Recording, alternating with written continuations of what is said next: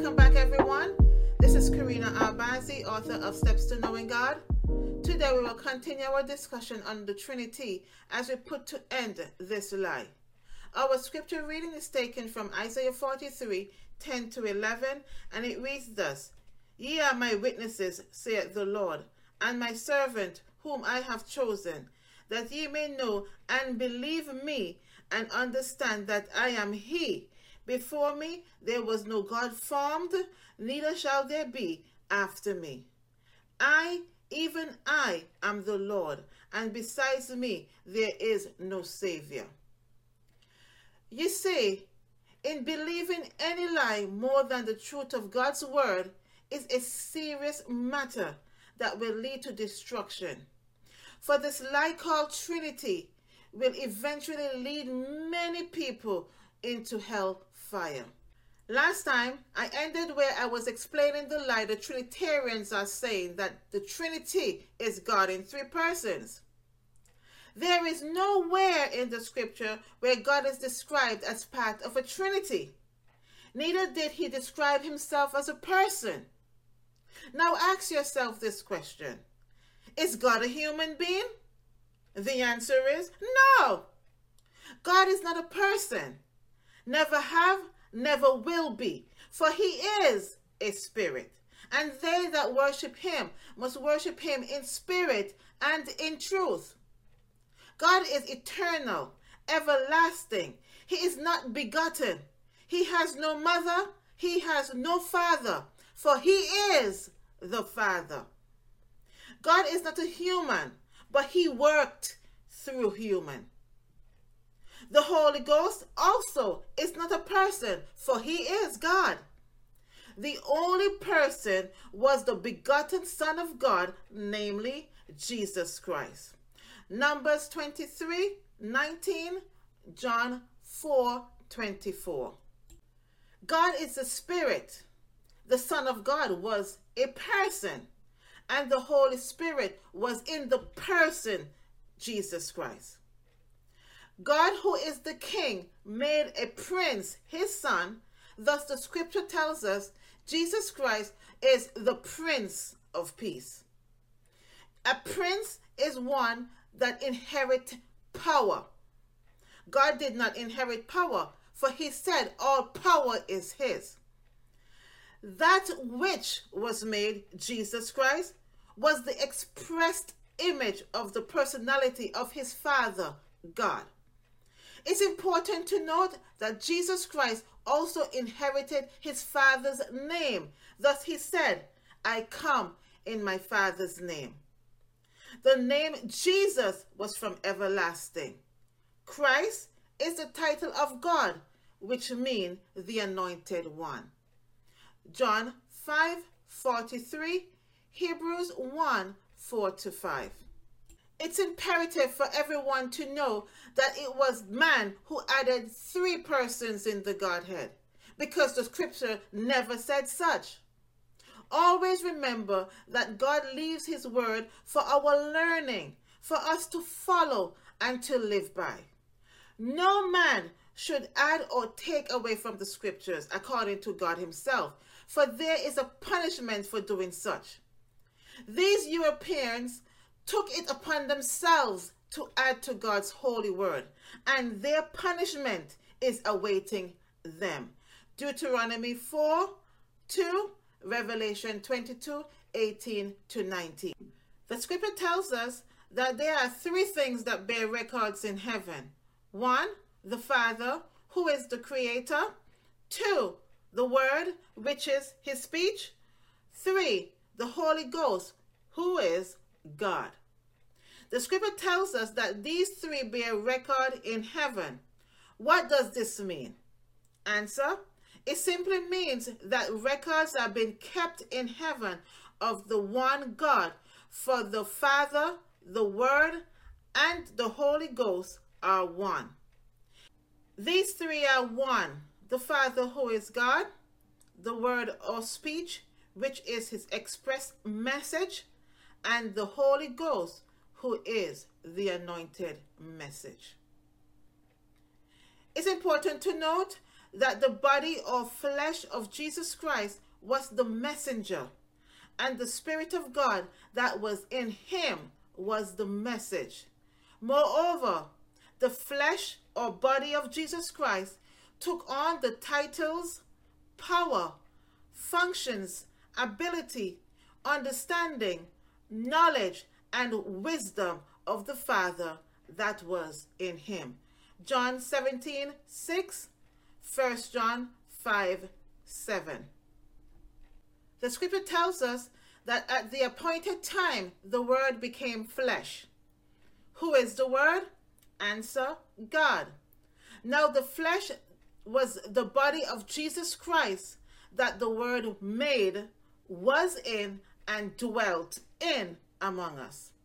You see, the flesh was the veil, and the veil was God in the flesh. The Word was made flesh by the creative power of God's spoken word. The word was prophesied unto us by the prophet Isaiah, as he said, For unto us a child is born, for unto us a son is given. The scripture tells us that in the beginning was the Word, and the Word was with God, and the Word is God. This means that in the beginning was God's speech or word, for by his word he formed the world by speaking things into existence. God's word is his speech or spoken word. Thus, the prophet Ezekiel said, He heard the voice of the Almighty, the voice of speech. Hebrew 10 20, Isaiah 9 6, Ezekiel 1 24. God, by the creative power of his word, put words into the angel Gabriel's mouth as he brought it to Mary and Joseph, saying, Behold, you shall bring forth a son, and shall call his name Jesus. God is the Word, and his spoken word he made flesh, Jesus Christ, his Son. It's important to note that the Word was made flesh, not the Word became flesh. Luke 1 26 to 31, John 1 14. God was in the world, and the world knew him not. This means he took upon himself the form of flesh and hid himself in the body or flesh of Jesus Christ. That's why the world knew him not. When God manifested himself in the flesh, that body of Jesus Christ was the image of the invisible God that was the lion within the lamb. The lion was the power, force, authority, and God that was in the man, Jesus Christ. John 1 10, Isaiah 45 15.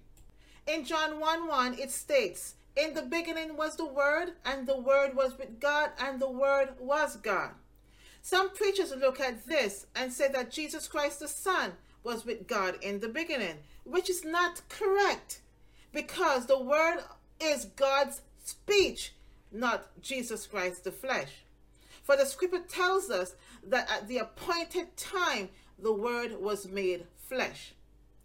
That appointed time was not with God in the beginning, but it was foreordained before the foundation of the earth. God used his word to introduce time, separate light from darkness, created the universe, and made him the flesh or body of Jesus Christ. It's important to know that the life of the Spirit is greater than the Son, Jesus Christ. Jesus Christ, the Son, is not the giver of revelation. Rather, it is the Spirit of God who is the giver of revelation. Jesus Christ the Son had a teacher, thus he said, I do nothing of myself. There is only one God and one mediator between God and man, which is Jesus Christ. Matthew 16, 13 to 17, John 12, 49 to 50, 1 Timothy 2 5. The Trinitarians say that there are three gods in one, which is the Father, the Son, and the Holy Ghost. Now, these are titles or names of God. So if they say those three are God in one, what about the other titles and names of God, such as Jehovah, the Almighty, Lord God, I that I am, Lord God Almighty? Isn't all these the names of God? Trinitarians are carnal minded. Therefore, they cannot understand the things of God, for they receive the Spirit of the world rather than the Spirit of God. Had they received the Spirit of God, they would not contradict God's word, for they would not speak man's wisdom. Rather, they would first compare spiritual things, such as the oneness of God, with spiritual. Moreover, the scripture tells us the natural man receiveth not the things of the Spirit of God, for they are foolishness unto him. Neither can they know them because they are spiritually discerned. 1 Corinthians 2 9 to 14. God declared his oneness as he said, I, even I, am he, and there is no God with me. He continued by saying, I lift up my hands towards heaven and say, I live forever. Deuteronomy 32 39 to 40.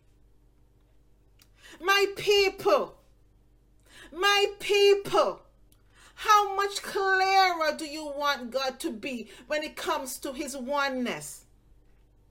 My heart is paining and it saddens me to see how so many people believe this lie called Trinity, not knowing that it is detrimental to their lives. I'm desperately pleading with all humanity to stop believing this Trinitarian belief, which is a theory of man, and start believing, accepting the truth of God and His Word. For your eternal destination depends on it. In closing, I leave this thrilling warning to all those who believe a lie over God's truth. What I'm about to say may be unknown and even shocking to many, if not everyone who listened to this message. But it must be told so that people would see the seriousness of believing a lie. Do you know that there is a penalty attached to those who know the truth yet choose to believe a lie? Answer yes, according to the scriptures. There is a penalty for those who love not the truth but believe a lie. This penalty, God Himself said that He will issue it to those people who would not love the truth. And it reads thus And with all deceivableness of unrighteousness in them that perish, because they receive not the love of the truth, that they might be saved. And for this cause, God shall send them a strong delusion that they should believe a lie, that they all might be damned who believe not the truth, but had pleasure in unrighteousness. Second Thessalonians 2 10 to 12. Why would God send some people strong delusion? Answer so that they would be damned or perish in hellfire for having pleasures in unrighteousness rather than believing, accepting, or loving the truth of God's word. God would make those people believe the lies that they hold so dear to their hearts, such as Trinity, divorce, and remarry, because He specifically gave commands and answers questions about those lies, thereby teaching us how to live godly lives pleasing unto Him. Yet, still, Mankind is so adamant to not believe in God's word. Rather, they put their own interpretations, man's ideology, twist things around to suit their situations. My people, my people, be warned. Know that God will never contradict his word or go contrary to his word. Thank you for listening. And I hope and pray that you will recognize the seriousness of believing a lie over not accepting and believing God's truth. Time is short. God is soon approaching, and now is not the time to be playing with our lives by believing things that will destroy our eternal destination with Christ. Before believing anything, always go to God's word and see what He says on that matter, thus comparing spiritual things with spiritual. Do come again as I continue to expose the lie called Trinity.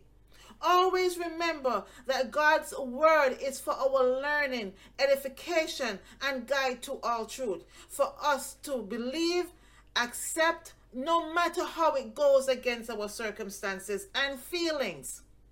At times, it might be difficult or hard to accept, but you must believe it, submit to it, obey it, and follow its teachings. Join me again next time as we continue to pull apart this lie called Trinity. Please don't forget that you can purchase my book titled Steps to Knowing God.